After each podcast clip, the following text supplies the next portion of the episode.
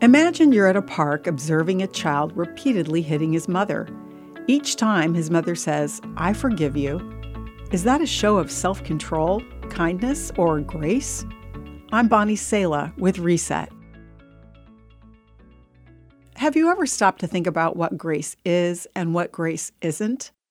Grace doesn't mean that God looks the other way at our sin, but He forgives and through His grace gives the strength to change.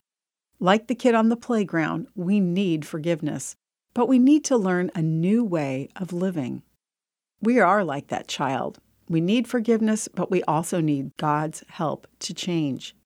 Thankfully, God has made a way. Jesus gives us something more than mercy for sins. He gives us something called grace. Grace is God's power that helps us to receive His love and to love Him and others.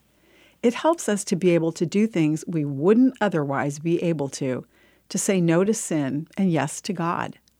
When Scripture tells us you must love the Lord your God with all your heart, all your soul, all your mind, and all your strength, it's grace that enables us to do it.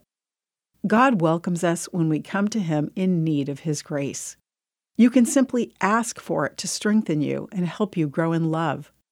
The Bible book of Acts says, We believe that we are all saved the same way by the undeserved grace of the Lord Jesus.